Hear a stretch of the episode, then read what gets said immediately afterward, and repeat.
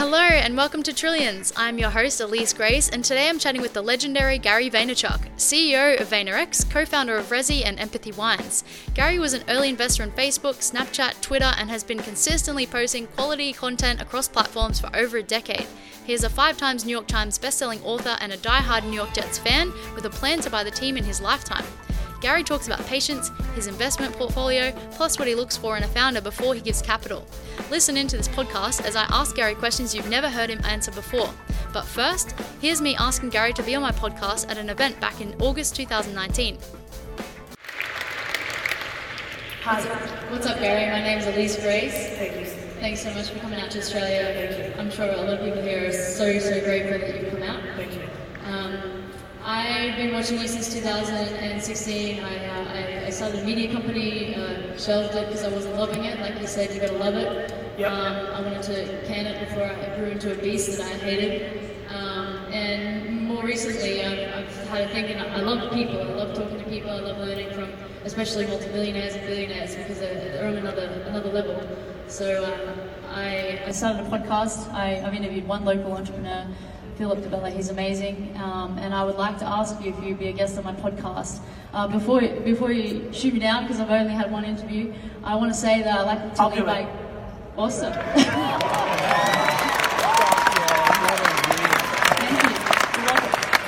you. You're welcome. Just email me. So I'll just finish by saying I wanted to ask you, as a little fish, to show people that you just have to ask sometimes, and we're doing it. So That's awesome, thank you. You're welcome. Can I come grab a snap with you before I take off? Listen, now you're fucking pushing. Okay. I'll leave it till cool. The podcast. There we go. Thanks, Gary. You're welcome. What's going on? Family man, also CEO of VaynerX, Gary Vaynerchuk. Welcome to the Trillions podcast. Thank you for having me. Thank you for being here. So, Gary, you have a little bit of experience making money and also investing. So tell us, Gary, when is a good time to capital raise? I mean, a good time to capital raise is when you need it and you see the opportunity in front of you is so clear that having patience and not giving up a percentage of your business is not the right strategy. It's very clear to you that this accelerated capital will give you a competitive advantage, and it's worth giving up a piece of your business to do that. I think a lot of people raise capital because they think they're supposed to. Mm. I think a lot of people raise capital because they're scared and they just want to have the capital, which often leads to them wasting the capital. I think the time for capital is for acceleration when it's obvious. And so that's how I see it. Okay, cool. And so is there any type of calculation that you do when you invest into a company? Yeah, I think the calculation is quant and qual. On the qual side is, do I believe in this person's ability to drive this to success? And then the quant is, do I think that the cost of this company is of value to me if and when they transact or go public or blah, blah, blah. So, it's do I believe in the person? And do I think the price is fair? And a lot of times I'll think the person is right, but the price is way too expensive because everything's overvalued a little bit these days. And then there's other times where I think the deal is good, but the person who's driving it has no shot. Okay, so it's really important to have the right type of person at the head of a company driving the growth and driving the business forward, yeah? Oh, way more than people talk about. Okay. So much. And what are those traits that you look for in somebody before you invest in them? These days, because I'm trying to mitigate risk, I'm looking for somebody who's done it before so I don't have to guess. Yeah. There's so many fake entrepreneurs and operators. You know, it's so hard. So I'm definitely looking for experience more than ever. I'm very fond of somebody who's done it once before. And then, you know, that always can't be the case. And so sometimes I'll look for traits of who they were as a kid or you know, maybe how they acted within the company they just left to start this company, looking for those human traits to give me indicators to there might be something here. Yeah, cool. All right. I also read, Gary, in 2019, your investment portfolio was across 80 different companies. Congrats. That's incredible. That's inspiring. What's the annualized return on this? And is it better than the S&P 500? Or is it something that you just enjoy? Oh, well, you know, Facebook and Twitter and Tumblr made me ROI positive against the S&P 500, probably in perpetuity.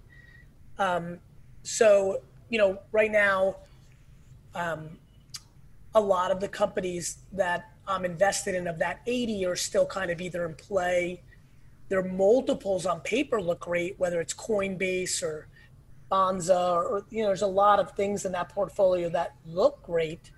They haven't been realized because they haven't gone public or haven't had a liquidation event. Also within them, though, not only did I have those historic kind of like big bets in social, when I started Vayner RSC, my fund, we incubated a company called Resi, R-E-S-Y, which had a hefty 9-figure exit to Amex. So that was a big deal. And then on top of that, outside of my investing, but in my incubating, I created a brand called Empathy, a wine brand that just transacted in a hefty 8-figure transaction with Constellation. So my investing world has gone extremely well, and I'm sitting on a ton of return that would outpace the S&P. The problem is the S&P is liquid, right? My investment in I bought a bunch of Shopify, you know, 2 years ago because I saw the trends. That's doing extremely well, and I can sell that in the next hour. Yeah. You know, I bought a ton of sports cards in the last 2 years. And I can sell that on eBay and StockX. So I've done really well with that.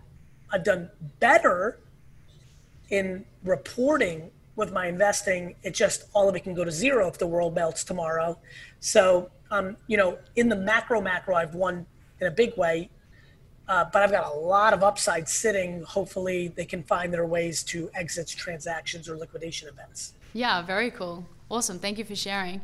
And Gary, in 2011, at your Remax keynote speech, I don't know if you remember, I'm sure you do remember actually, but you specifically said you buy the New York Jets in 26 years, and that's 2037. So how do you specifically plan on doing this? You know, I think what I just talked about, I've come to realize I'm a very good operator when I put my mind to it. I've built out this Vayner Media, VaynerX ecosystem that I can build on top of. My two partners in Empathy were executives from Vayner Media. So I've got the model in place, the blueprint. So my intuition is that I will start or incubate or buy brands and then operate them to successful flips. And so I think by 2037, I'll have a big one that's big enough to make me make a real play for the Jets. And obviously, I have to wait till the Johnson family is willing to sell. And, you know, that I can't control, but I can definitely control my behavior and to try to put me in a position to buy. So that's where I'm at. Yeah, very cool. And how do you put yourself in a position to know these types of people and to sorry about the sound. How do you put yourself in a position where you get to meet these types of people? And you know, like in the early days where you got to invest in Twitter or Facebook, Snapchat. That happened through content creation. I was making videos on Viddler and YouTube in 2006 when nobody was really doing that, which led to a lot of notoriety in the Web 2.0 circles, which led to me going to South by Southwest and all these circles. And I was just networking in that world. And then, you know, that you become friends with Mark Zuckerberg or Kevin Rose or Dave Karp or, you know, Biz Stones or, you know, whoever they may be. And that... Travis and others, that led to opportunities. So I put myself in the center of it physically at conferences and events, and definitely virtually through the content I was making in that arena. Yeah. So it sounds like you're preaching, you constantly preach about produce content. So it's not even just about putting your name out there. It's also about getting noticed by the companies and then being given these opportunities. So, man, it sounds like... And I had the line right or smart at the time too, you know, Content is the gateway, but what that content is the variable of the opportunity. Yeah, that's what it sounds like, which is really cool. So what other opportunities have come from you putting out content? Like what's the next major opportunity that you've had? Brand deals? One more time. I want to make sure I understand that question. One more time, I apologize. So what's another opportunity that you can, putting content out there, people know you is an opportunity. You get to meet founders of companies in the early days when you're being consistent on these platforms. What's one more opportunity that you've had from being consistent on social media? Meaningful relationships, the ability to look back fondly on moments in my life and seeing if I was right, wrong, or indifferent. But I think it's been the biggest gateway to human relationships, whether that's being friends with an athlete that I admire, whether that's being able to hire an executive that's made my mission more successful, whether that's been, introduced to people who've changed my perspective or educated me on situations. To me, content creation is oxygen. Yeah, 100%. Okay, cool. I like to flip the interview for one question, Gary. So ask me anything. Let's. I like that. That's good. In your journey of becoming aware with me, what was the biggest thing that changed from what you first thought I was about, the first time you ever saw me, or the first time you ever had a thought on me, to what you think now? When I first clued onto you, I think it was 2015, 2016. And you were super personal. I think back then, because perhaps your profile was a little smaller, I think 1 million or maybe a little even less than that.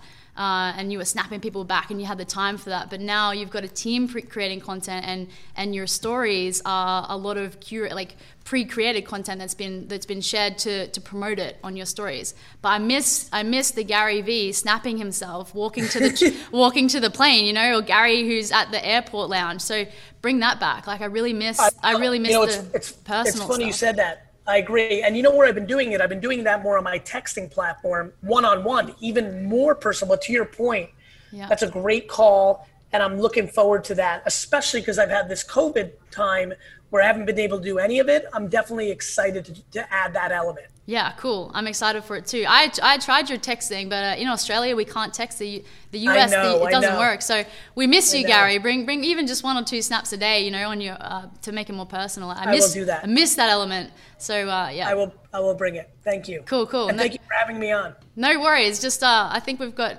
7 more minutes. Yeah. So go ahead. Let's rock and roll. Yeah. So when you look for money, you get rich. When you look for legacy, you change the game. That's one of your quotes. So what's the legacy you plan to leave before you die, once you die? My biggest hope is that everybody realizes I was a man on a mission to give more than he asked for in return. That's really important to me. I really, really want to be that guy. I like being that guy. And that's my legacy. Gave more than he took. Yeah, cool. And how do you have a measurement for that? Do you have some way of making sure that you're giving more than you take? How do you quantify that? I quantify it through daily action. For example, this, right? Yeah. I said we do it. It takes time with my chaos, but here we are. There's a lot going on right now. I've got a lot of things that I need to address. And, this 20 minutes on my calendar, if I'm being audited by people, makes no fucking sense. Yeah. It doesn't. On the flip side, it makes all the sense in the world, because I know that for you, this interview allows you to get so many more interviews, so much more awareness. Thank and that you. Excites me. That makes me feel nice. You earned it. And it's an example of me giving. Yeah, 100%. And I really appreciate your time. Thank you. A lot of my followers and audience wants me to shout out and say thank you to you, Gary, on behalf of me for everything that you do. A lot of them have taken big actions in their life because of you and what you put out. So thank you on behalf of them. They also want to know about some of your failures. I know you don't believe in failure, neither do I. Everything is a learning experience. But in the last, say, month, what has been some things that have happened that have really challenged you so that people know a bit about what goes on behind the scenes? It's a great question. Last month. I want to give you a really good answer. Right now there's I've made a lot of executive maneuvers, always have and always do. You're promoting, you're hiring. And there's clearly 1, 2, 3 people that have grossly underperformed in comparison to what I pushed for against other people's opinions. And I'm going to have to take on that loss. There's a client that is that we spent an enormous amount of time courting, that promised me behind the scenes we were going to get some business. That didn't happen. So I look again like a losing player to my CFO and my leadership team. And then in the macro, like cork.com, forest.com, these are websites I launched that failed, you know, divisions within Vayner Media. There's a lot of failures, constant failures. I don't believe in dwelling about your failures. And I also think that micro failures, ones that don't put you out of business, need to be understood in a different way than completely going out of business. Mm-hmm. So those are things that stand out. Yeah, cool. Thank you for sharing. Do you have any mentors, Gary? Do you have anyone that you consult with regularly who you don't have to disclose their names? Would you have anyone who you chat with? Happy to disclose. No, I don't. But I think my mentor is the audience. I think that the consumer, the collective consumer, is my greatest mentor. I speak with her every day through my content and through all my brand's contents. And I really believe that. And I think, you know, there are people that I lean on who have expertise, including within my own organization and outside of it, but not from a true mentor standpoint. I've learned a lot of tried and true things about business. And now a lot of it is executing it in the market. So I learned in a different way than let's say a mentor. Yeah. Well, some people prefer mentor, but I think it's fantastic. Yeah, and that's why I bring it up. I learned in a different way. I think mentorship is amazing and many thrive off of it. It's not where I head to. Yeah, I see that. That's cool. And lastly, Gary, what's your advice to my audience and beyond? So I've got entrepreneurs, business owners, people who want to become business owners, you know, your standard audience. And these guys are watching, probably looking for a gold nugget. What do you want to say to them before you go? Context. Really get into context and patience. You know, I call it fall in love with the cop. Context, optimism, and patience. And practicality, C-O-P-P, fall in love with the cop. Context is when you put out content, know what the audience is, know who the audience is. If this was an audience of teachers, I'd be answering you differently. Mm-hmm. You know, so know who your audience is on LinkedIn versus TikTok versus Facebook versus Instagram versus a podcast. Context matters when you put out content. Optimism matters. I think way too many people are cynical. If you've decided you've lost before you've started, you've lost. Oh yeah. So I think, but then right behind optimism, I believe in practicality. Some people are delusional. I'm going to be a millionaire, but they don't put in any work. And then finally, patience. Like this takes time. It took a long time for me to build where I'm at right now, decades. And so I think people have to fall into that. Yeah. Totally agree. And the journey is what makes it great. And I love what you're doing, Gary. Thank you again so much for coming on the Trillions podcast. I look forward to meeting you in the US. I can't wait. It's a real pleasure. Keep up the great work. Bye. You too. Bye-bye. Bye. Thanks for having me. Thanks for being here. Talk to you soon. Bye-bye. Thanks for listening to Trillions with me as your host, Elise Grace. Please do me a favor and drop me a review on iTunes, or if you're watching on YouTube, like and subscribe.